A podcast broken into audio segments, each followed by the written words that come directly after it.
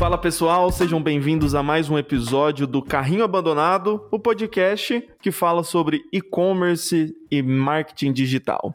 E hoje, antes de passar a bola para meus queridos amigos, convidados e sócios para mais um episódio, a gente vai falar sobre o que aconteceu com o Facebook, né? Esse, esse apagão é, de uma ferramenta que afetou muitos negócios e a gente queria trazer algumas ideias e algumas lições de todo, toda essa queda do Facebook. Mas vamos lá, senhores, sejam bem-vindos, um prazer estar com vocês de novo. Eu vou atualizar o meu currículo e vou colocar lá amigos, convidados e sócios.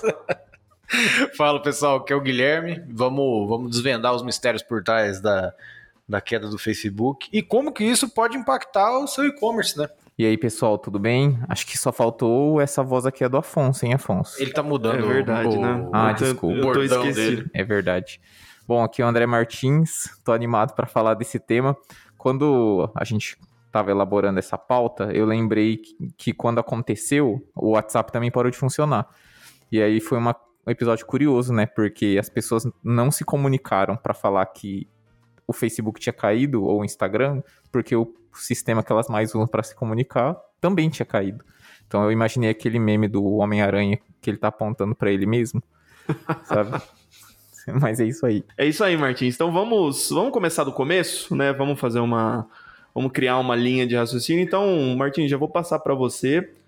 Explica pra gente, né? Talvez, não sei quando que você aí de casa, do carro, do trabalho vai ouvir esse episódio, mas o que aconteceu com o Facebook no início de outubro de 2021? Isso aí, é, já vou deixar um aviso aqui que eu não sou especialista no assunto, né? Vou mandar um salve pro nosso time de TI, pro Ariel que mandou uma explicação pra gente no Slack. Mas basicamente, é, no dia 5? 6, 6 de outubro. Acho que Cinco. foi. Cinco. No dia 5 de outubro, foi terça-feira. É, o Facebook ali pelo. de manhã. Foi tão apagão que a gente nem lembra do dia, né? Foi um dia perdido. Então, cara, nisso? foi, foi, eu, foi uma coisa realmente que eu acho que nunca tinha acontecido nessa magnitude, né? É, só, só os juízes que derrubavam o WhatsApp, né? Tinha uma época aí que, que tava Isso, rolando é. bastante. Exato. Mas não caía tudo, né? E ontem foi, acho que, um episódio que a gente vai lembrar por um tempo. E o que, que aconteceu? A gente percebeu na prática que os produtos do Facebook pararam de funcionar. Então, as redes sociais, as plataformas de anúncio e as notícias que foram surgindo depois anunciaram que as- até os sistemas internos do Facebook não estavam funcionando direito. Então, a gente teve, como você falou, esse apagão. Durou ali até mais ou menos o começo da noite. E foi muito divertido ver as, os concorrentes do Facebook atuando, as pessoas buscando outros meios. Eu vi uma notícia ontem que o Telegram ganhou 70 milhões de usuários por causa dessa queda do WhatsApp. Cara, é muito engraçado, né? Porque, tipo, cai o principal meio de comunicação, que é o WhatsApp. Mas, pô, existe SMS, você pode ligar pras pessoas aí, ninguém As volta ao convencional, né? né? Sim, cara. É, e se você parar pra pensar, tipo, cinco anos atrás, acho que ninguém usava muito Facebook. Cinco anos atrás é que ano? Peraí. Não, cinco Não, anos cinco atrás anos usava pra atrás caramba, usava cara. Usava, né? É, eu, eu que tô ficando Você velho. fala assim, tipo, É. em 2004 ninguém usava Facebook.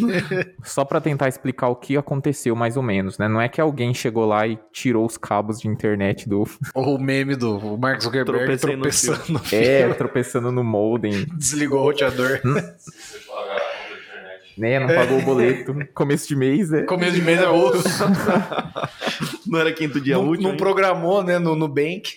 Quando o primeiro dia do mês cai na sexta-feira, é super arriscado. É, né? acontece, né, cara? Mas, basicamente, na prática, foi mais ou menos o que aconteceu, mas sem nada físico mudando, né? Então, a gente tem é, protocolos de comunicação, lá os- o tal de DNS, que vai traduzir as requisições que a gente faz do nosso computador, digitando facebook.com, por exemplo, para um número que é o endereço desses servidores do Facebook.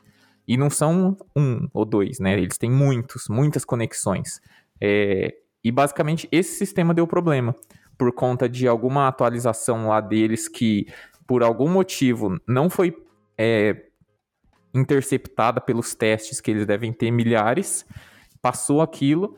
Então é uma analogia interessante a gente pensar que é como se o Facebook tivesse tirado o nome deles da lista telefônica.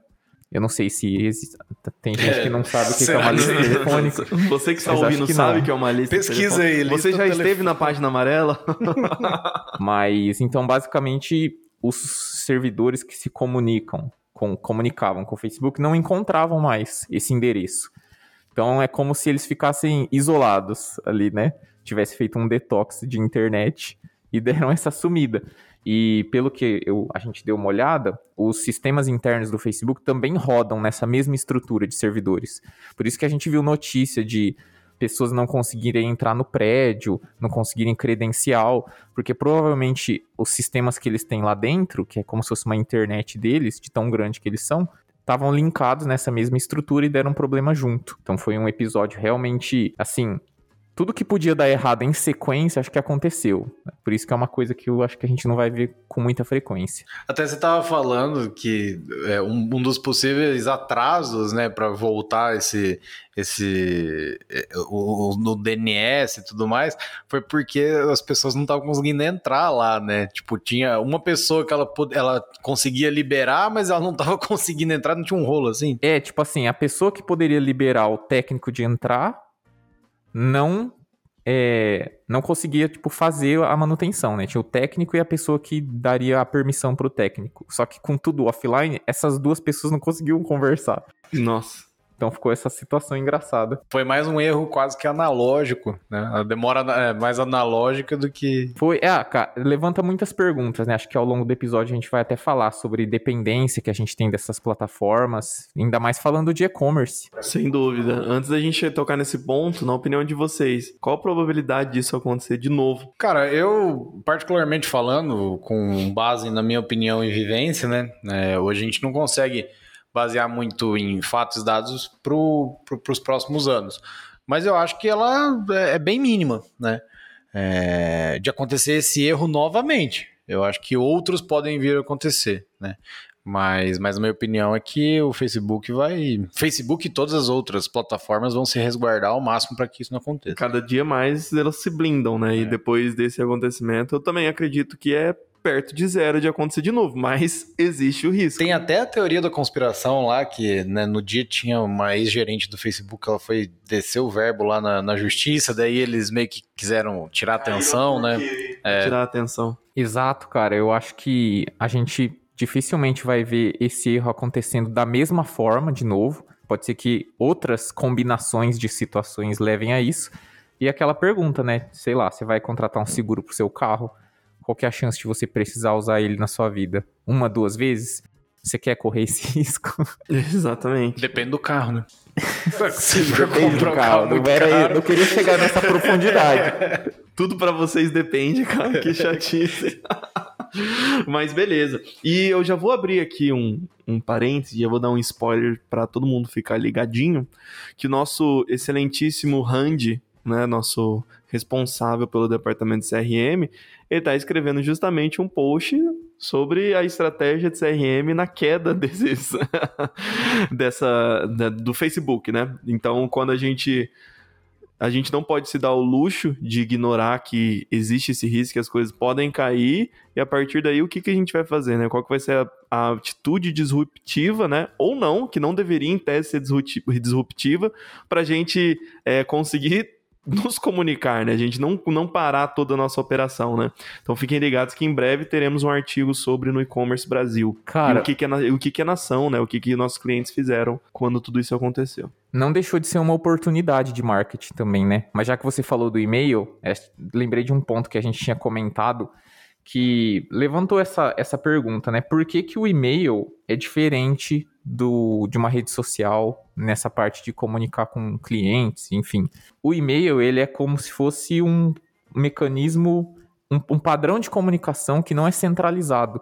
Então, por exemplo, eu posso montar um servidor de e-mail desde que eu respeite as regras de comunicação do e-mail, que são poucas. Por exemplo, eu tenho que ter um cabeçalho com destinatário, eu tenho que ter um formato né, do arroba, eu tenho que ter um corpo do e-mail, tudo isso, mas eu posso lá comprar um caminhão de computadores, colocar o meu serviço e falar, ó, vocês querem usar o meu e-mail, vai passar pelos meus servidores.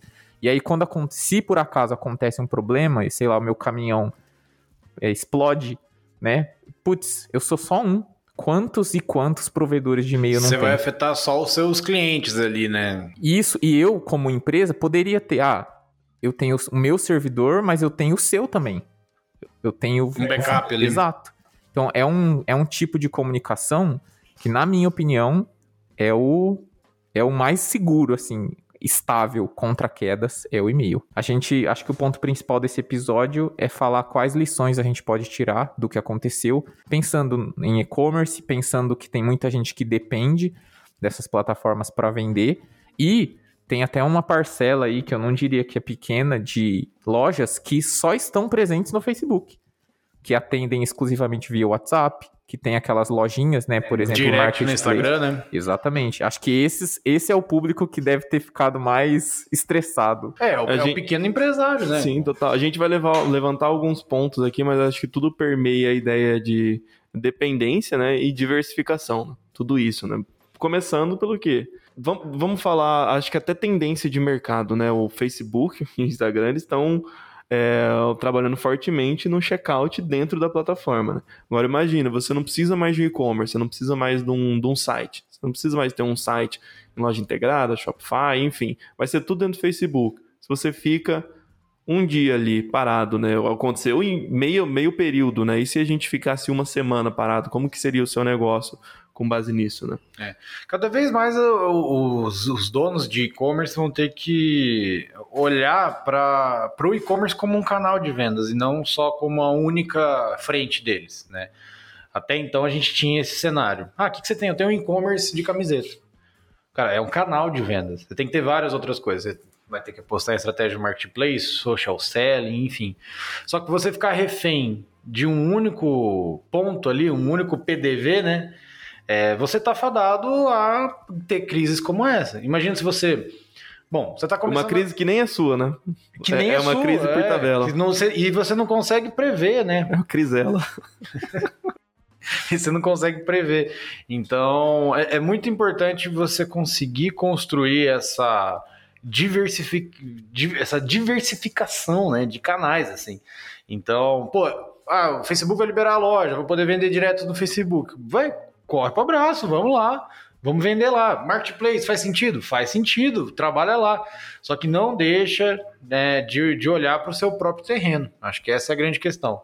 Então, construir em terreno alugado é um risco. Se o dono pede de volta. Sim, cara. A gente até tava falando, né, de trabalhar a sua base de contatos. Acho que é, é confortável você depender dos algoritmos das plataformas de ads, do Google e do Facebook, principalmente, que eles têm uma inteligência muito grande para chegar no público que você quer. E você tem ali, por outro lado, né, o inbound e a captação que depende de você. Segmentar esse público, engajar essa base, levar os assuntos certos, os e-mails corretos e abre um pouco o olho para a gente pensar mais na importância dessa, desses dados próprios. É que daí você coloca o cliente no centro. Eu acho que a estratégia de, de CRM, e-mail marketing, enfim, ela não é só o e-mail final que chega na caixa de entrada. É você colocar a dor do cliente, as necessidades dele no centro e aí você identificar por, onde que eu vou me comunicar com essa pessoa, né? For ver bem o conceito de CRM, ele tá mais traduzido a isso, né? Sim, eu sempre gosto de falar que assim, ah, as empresas têm que ser omnichannel, mas por quê? Porque o cliente é omnichannel. O cliente ele vai comprar onde ele estiver confortável, né? Então é justamente você colocando o cliente no centro, naturalmente você vai ter que olhar para essa diversificação, porque eu já comprei dentro de Facebook Ads, já comprei dentro do Instagram, já comprei em loja física, eu já comprei em Marketplace. Já foi estimulado por um panfleto no elevador. Sem dúvida, sem dúvida. Já comprei por telefone, por WhatsApp. Comprou sua top term por telefone? Não. Claro, assim. É, você falou isso, Afonso, mas assim, acho que é bom a gente também fazer uma observação antes da gente continuar sobre o que o e-commerce pode fazer, que quedas como essa não, não significam que você precisa mudar todo o seu modelo de negócio. São estratégias de apoio. Se por acaso o seu público adora o Facebook, o Instagram, não é, não é motivo para você desistir e apostar só em outros canais. Porque erros como esse não são esperados que aconteça tanto assim, né? Exatamente. E, e o ponto é, se você tem um e-commerce, inevitavelmente, seus principais canais de faturamento vão ser é, em redes sociais, em, em, em, busca, ou direto, se você tiver uma marca forte, orgânico, se você fizer um bom trabalho em SEO. Só que você precisa acompanhar a evolução dele, você precisa acompanhar o ROAS cada vez mais, se ele está tá, tá linear, se ele está crescendo ou não, enfim. Só que tão importante quanto é você investir em estratégias que hoje elas não trazem um retorno tão rápido, né? Mas que, que a longo prazo elas vão, vão ajudar você ter essa estabilidade né, em, momentos dessa forma. Então, um trabalho de base, né? Um CRM, e-mail marketing você vai começar a ter retorno logo no começo? Não. Você precisa, pelo menos, ali uns seis meses trabalhando bem a base, engajando, vendo resultado. E aí você tem que acompanhar essa evolução, ano a ano. Eu não digo nem mês a mês, né? Ano a ano você vê quantos por cento de faturamento você tinha de e-mail, né, antes e quanto que você tem agora. Cara, não, não tá representativo. A conversão assistida de e-mail aqui tá gigantesca. Então, olhar para esse cenário e não só e-mail, a gente fala muito de e-mail porque somos adoradores desse, dessa forma de comunicação, é, mas olhar para afiliados, influenciadores nesse caso não daria muito, né? Que a maioria usa Instagram e Facebook. Não sei, né? Mas Talvez em outras redes sociais, TikTok, né? TikTok, Twitter. Então, tentar disseminar se faz sentido para sua marca, pô, tá dentro de um Twitter, tá dentro de um Pinterest, de um Pinterest. Também não é por conta dessa queda que você vai sair criando conta em toda a rede social que você vê pela frente, né? Tem que ver se seu público tá lá, se faz sentido. É, o Twitter foi o, o, o reduto, né? Foi o porto seguro de todo mundo. E do deu uma travada também, né? Porque aumentou tanto. A própria conta do Facebook oficial mandou uma, um, emitiu uma nota explicativa no, no Twitter. Twitter. Foi muito engraçado. Mas é isso, eu acho que esse ponto da diversificação, é, e a gente já falou isso várias vezes, é, pegue os grandes marketplaces, os grandes players do mercado, dá um similar web, um, um, um sem rush lá, é, e, e ver a quantidade de canais que esses, que esses caras trabalham. É absurdo. Ferramenta de retargeting, é, ferramenta de, de afiliados, N formas de, de analytics. Eu vi, eu acho que na Magalu tem uns três ou quatro é, ferramentas de, de analytics. Então, só para você ter uma ideia, você precisa diversificar canal. Óbvio, faz o feijão com arroz primeiro, depois você busca essa diversificação. É, e não quer dizer que, por exemplo, se você tem um e-mail que dá 10% do seu faturamento todo mês, que quando caiu sua plataforma de ads, naquele período o e-mail vai continuar sendo 10%, falando em números absolutos, né? Que eu acho que é mais fácil, tipo 10 mil por mês. Pode ser que numa queda dessa, se você tiver um canal bem forte ali do outro lado, seja um grande impulsionador. E aí o seu e-mail sobe para 20, 30, e aí ele cresce e depois talvez nem caia tanto. Continue lá, porque as pessoas vão gostar, vão, você vai ter uma base melhor, maior. Enfim, eu acho que essas quedas elas são oportunidades para os outros canais crescerem desde que eles estejam bem estruturados. Excelente, senhores. Então, bom, acho que a gente teve um episódio novamente, né, um episódio pocket, mas foi quase um plantão, né? Foi isso mesmo, Martins, foi um plantão para informar o nosso ouvinte, né, do carrinho abandonado. Senhores, agradeço demais esse bate-papo, como já disse, né, foi um bate-papo reduzido, mas justamente para a gente identificar essas oportunidades, né? A gente falou aqui de e-commerce, mas e para os é, para os negócios físicos mesmo, né? É uma ótima oportunidade para você ligar para o seu cliente, né? Qual foi a última vez que você ligou para um cliente seu? Então a gente realmente tirar lições de tudo o que acontece, né? A gente entender que estamos sujeitos a, sujeitos a isso mesmo, que o risco seja pequeno, mas que quando acontece a gente precisa estar preparado. Martins, Guilherme, muito obrigado, muito obrigado para vocês que ouviram a gente até aqui e até o próximo episódio. É isso aí, valeu Afonso, valeu Martins, até a próxima. Valeu, pessoal. Acho que para além dessa parte do e-commerce, essa, essas lições acho que vão valer para a sociedade toda, né? Quantos sistemas ali dentro de escola, dentro de faculdade, não dependem de uma comunicação via WhatsApp hoje. Então é um grande alerta aí para essas grandes empresas que estão trazem tanta comodidade, mas tem esse risco também. Então é isso, valeu pelo episódio. A gente se fala na próxima.